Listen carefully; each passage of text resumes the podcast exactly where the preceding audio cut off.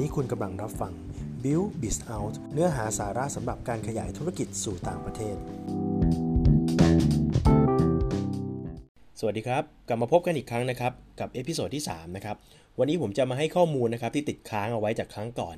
ก็คือเรื่องการลงทุนจากชาวจีนผมจะเล่าย้อนไปตั้งแต่ช่วงที่ชาวจีนเนี่ยเริ่มเข้ามาลงทุนนะครับ นับตั้งแต่ช่วงปี 2018 นะครับ ก็จะเริ่มมีชาวจีนเนี่ยเข้ามาทำธุรกิจอยู่ในประเทศกัมพูชาเนี่ยค่อนข้างเยอะนะครับ หลักๆเนี่ยจะมาลงทุน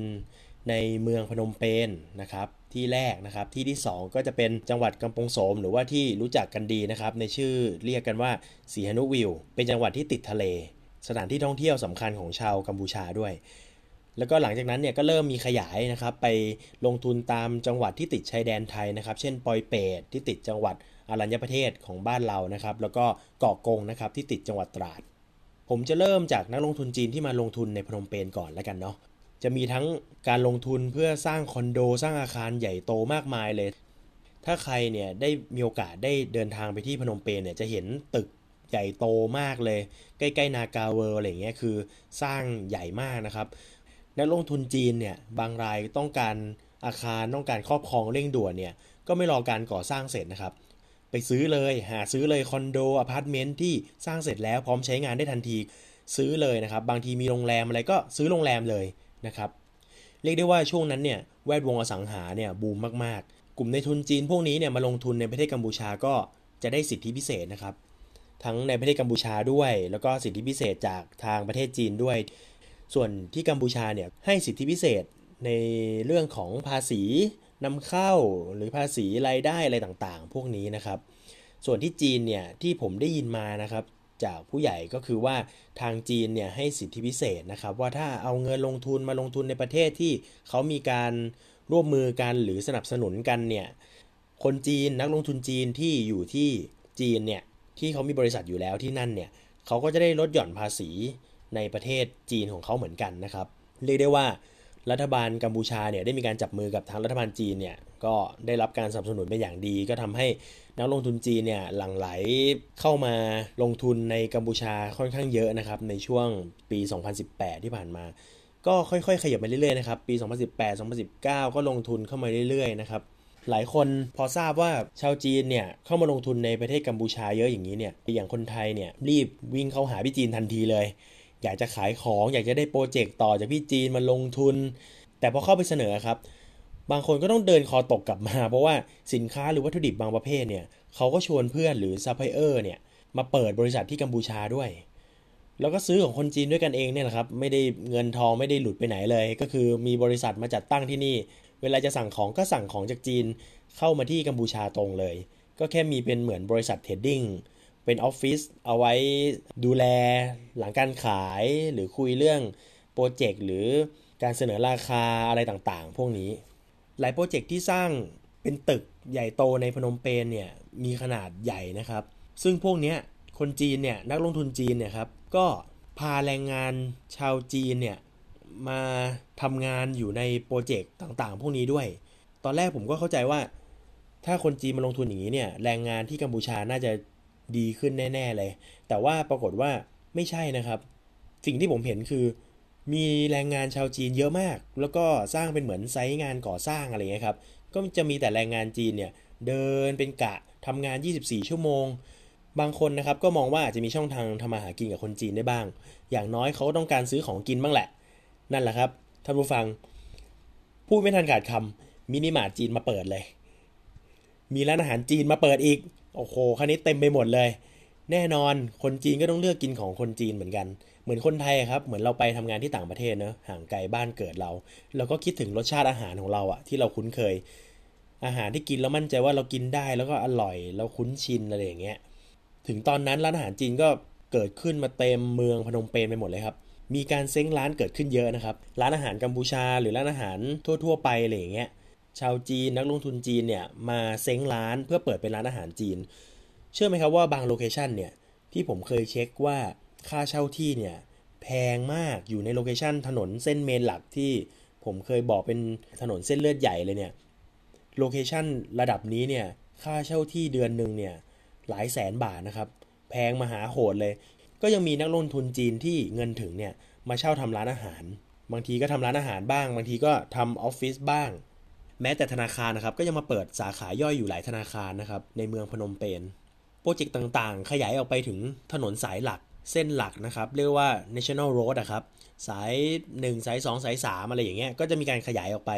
ถึงกับว่ามีการสร้างปรับปรุงถนนใหม่จาก 2 เลนเป็น 4 เลน แล้วก็มีการทำถนนทางลัดก็คือเป็นเส้นตัดเนี่ย ระหว่าง national road หมายเลข 4 กับหมายเลข 5 อะไรประมาณนี้ ก็มีการทำถนนเนี่ยวิ่งตัดผ่าน เพราะแถวนั้นเนี่ยจะมีการสร้างนิคมอุตสาหกรรมหลายแห่งนะครับ เท่าที่ผมไปเห็นมาคือแค่แหล่งเดียวนะ มีโรงงานในรั้วขอบรั้วนั้นอะประมาณ 20 กว่าโรงงาน แล้วถัดไปจากนั้นเนี่ยก็ยังมีอีกมากมายเลยที่สร้างเป็นนิคมอุตสาหกรรมจากคนจีนนะครับ มีเยอะมากนะครับ เรียกได้ว่าความเจริญเนี่ยเข้าได้ถึงอย่างรวดเร็วเมื่อมีคนจีนมา เห็นอย่างนี้แล้วเนี่ย นักลงทุนด้านอสังหาของชาวกัมพูชาเนี่ยก็ไม่อยู่นิ่งนะครับเขาก็ไปจับจองพื้นที่ใกล้แหล่งอุตสาหกรรม แล้วก็ถนนตัดใหม่หลาย ๆ เส้น พร้อมทั้งผุดโปรเจกต์ขึ้นมาสร้างโครงการบ้าน หมู่บ้าน อาคารพาณิชย์ต่างๆ ชาวกัมพูชาที่พอมีฐานะก็ไปจับจองพื้นที่ซื้อบ้านตั้งแต่เป็นพื้นที่ดินเปล่าๆ จ่ายดาวกันเรียบร้อย ผ่อนไปเรื่อยๆเรื่อยๆเรื่อยๆจนพอดีครับ ผ่อนเสร็จก็โครงการสร้างเสร็จพอดี อย่างในพนมเปญนะครับ ถ้าไปเดินห้างสรรพสินค้าหรือซูเปอร์มาร์เก็ตเนี่ย ก็จะพบเจอนะครับชาวจีนมาเดินซื้อของกิน ยิ่งถ้าโซนที่ชาวจีนพักอาศัยอยู่เยอะนะครับ แถวแถวนากาเวิลด์เนี่ย ก็จะมีเยอะเป็นพิเศษ เดินกันเยอะมากจนถึงขั้นว่าโซนนั้นเนี่ย ตรงข้ามโรงแรมนะครับที่ชื่อว่า The Bridge นะครับที่แปลว่าสะพานนะครับ ก็จะมีร้านอาหารจีนนะครับ แล้วก็ซูเปอร์มาร์เก็ตมินิมาร์ทร้านเกม ผุดขึ้นเยอะมากเลย แต่ถ้าถามว่าชาวจีนลงทุนในพนมเปญเยอะสุดหรือเปล่า ก็ยังไม่ใช่นะครับ เพราะที่ที่ชาวจีนไปลงทุนเยอะมากๆเนี่ยคือจังหวัดกำปงโสมนะครับหรือที่เราเรียกกันคุ้นปากว่าสีหนุวิลล์สีหนุวิลล์เนี่ยเป็นจังหวัดที่อยู่ติดทะเล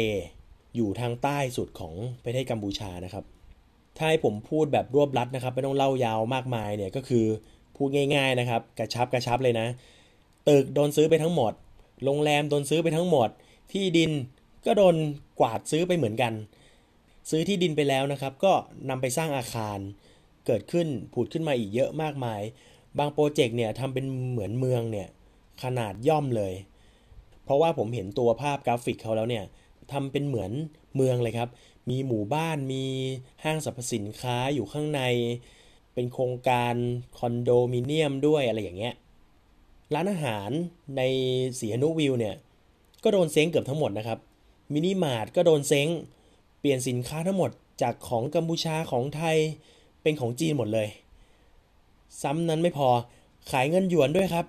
ร้านตัดผมก็ยังเป็นคนจีนมาเป็นเจ้าของร้าน ลามไปถึงรถตุกๆครับ เชื่อไหมครับว่าเป็นคนจีนมาขับรับจ้างด้วย ข่าวในกัมพูชาครับเขาก็เลยแซวกัน เป็นเหมือนคำนิยามใหม่นะครับ อันนี้คือแซวกันนะ แซวกันขำๆในข่าวว่าสีหนุวิวเนี่ยไม่ได้ชื่อนี้แล้ว ตอนนี้คือมาเก๊าวิว เพราะว่ามีแต่คนจีนเป็นเมืองเป็นเมืองจีนเลยอะไรอย่างเงี้ย เป็นพื้นที่ของคนจีนไปแล้วอะไรประมาณนี้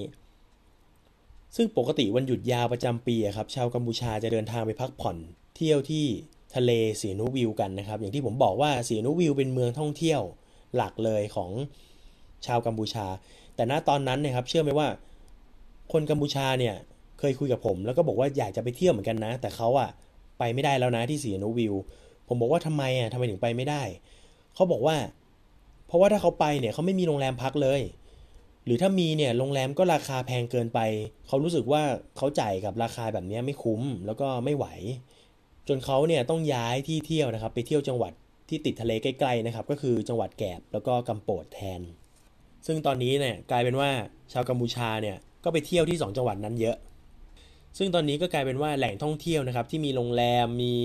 รีสอร์ทต่างๆเนี่ยก็ย้ายไปอยู่ที่ 2 จังหวัดนี้ กลับมาที่ดินที่เมืองเสียนูวิวนะครับชาวจีนเนี่ยซื้อไปเยอะมากนะครับ ขยายออกเป็นวงกว้างนะครับ ไม่ใช่แค่อยู่ในโซนที่ติดทะเลเท่านั้นนะ พอที่ดินถูกซื้อไปเยอะเนี่ยแน่นอนครับคนที่ได้ประโยชน์คือคนขาย ก็เลยกลายเป็นว่าในช่วง 2 ปีหลังมานี้เนี่ย จึงมีคนรวยชาวกัมพูชาเนี่ยมีจำนวนมากขึ้นหลายรายเลย มาจากการขายที่ให้กับชาวจีน บางรายก็ให้เช่าพื้นที่ระยะยาว ล้วนมีแต่รายได้เข้ามามหาศาล แล้วก็มีเงินหมุนเวียนเข้ามาในกัมพูชาเยอะมาก เขาก็ไปซื้อบ้านตามหมู่บ้านต่างๆ ซื้อของใหม่ เปิดธุรกิจใหม่ มีการจ้างงานมากขึ้น เงินก็เริ่มเข้าหมุนหมุนเวียนในระบบเยอะขึ้นนะครับ พอพูดถึงการจ้างงานนะครับ ชาวกัมพูชาจากแต่ก่อนนะครับ ที่เรียนภาษาอังกฤษ หรือเรียนภาษาไทย ศึกษาเพิ่มเติมเพื่อผลักดันตัวเองนะครับ เพื่อให้ตัวเองเนี่ยได้ไปทำงานกับบริษัทชาวไทย หรือบริษัทต่างชาตินะครับ ที่อยู่ในพนมเปญเนี่ยตอนนี้เนี่ยไม่ใช่เป็นอย่างนั้นแหละเขาก็ต้องปรับตัวนะครับ ไปเรียนภาษาจีนเพิ่ม ยิ่งใครนะครับพูดจีนได้ คนจีนเนี่ยจ้างงานมาทำงานเป็นผู้จัดการ หรือเป็นเซลล์ หรืออย่างแย่ก็เป็นแอดมิน พวกนี้เนี่ยจะมีรายได้ดีมาก เรียกได้ว่าเพิ่มขึ้นเนี่ยเกือบเท่าตัวเลยนะจากฐานเงินเดือนที่เขาทำกับออฟฟิศทั่วไป ทุกคนนะครับก็เลยไปโฟกัสที่อยากจะไปทำงานกับบริษัทคนจีน เพราะว่ามีรายได้ดี ผมเชื่อว่า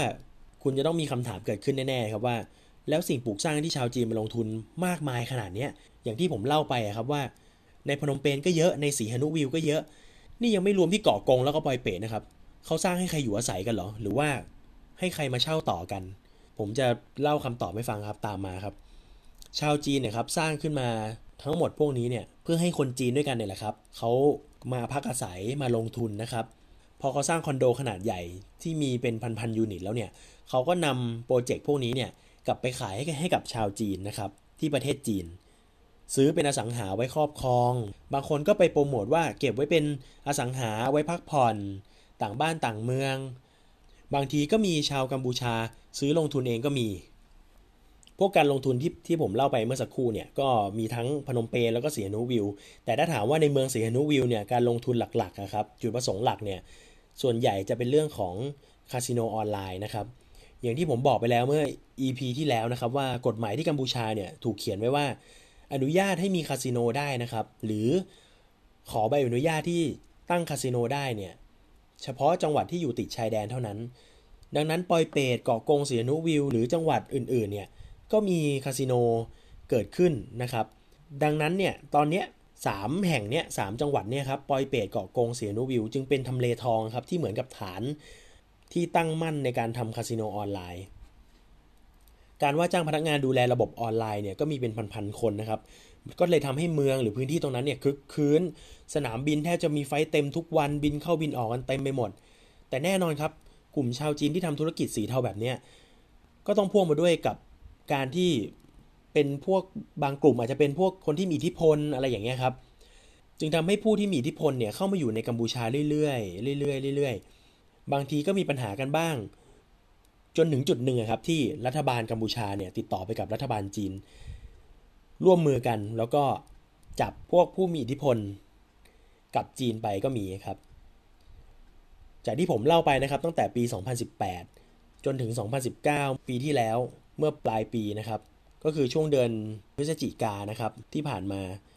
ทางรัฐบาลกัมพูชาก็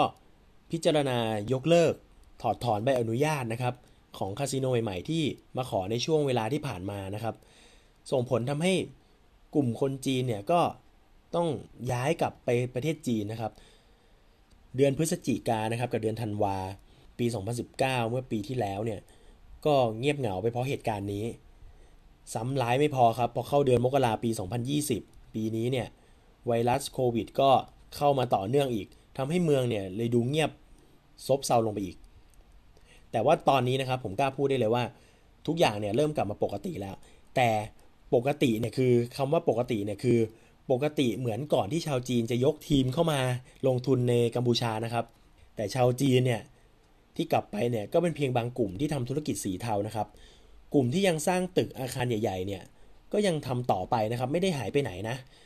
ทุกวันนี้ก็ยังมีชาวจีนอยู่จำนวนหนึ่งที่ทำงานในโปรเจกต์พวกนี้ยังอาศัยอยู่ปกติ ในประเทศกัมพูชาในพนมเปญนนะครับ หลังจากนี้ก็ต้องรอดูครับว่าหลังจากจบโควิดไปแล้ว ชาวจีนจะกลับเข้ามาในกัมพูชาเพิ่มในรูปแบบไหนบ้าง ส่วนเราคนไทยนะครับ เราก็ต้องไปโฟกัสการขายสินค้าหรือบริการเนี่ยหรือการทำธุรกิจเนี่ยกับชาวกัมพูชาเหมือนเดิมแหละครับ วันนี้ผมเล่าเรื่องการลงทุนจากชาวจีนไปค่อนข้างเยอะเลยนะครับ กินเวลาไปเยอะมากวันนี้ หวังว่าจะเป็นข้อมูลดีๆให้กับผู้ฟังทุกท่านนะครับ แล้วเดี๋ยวพบกันใน episode หน้านะครับ ขอบคุณครับ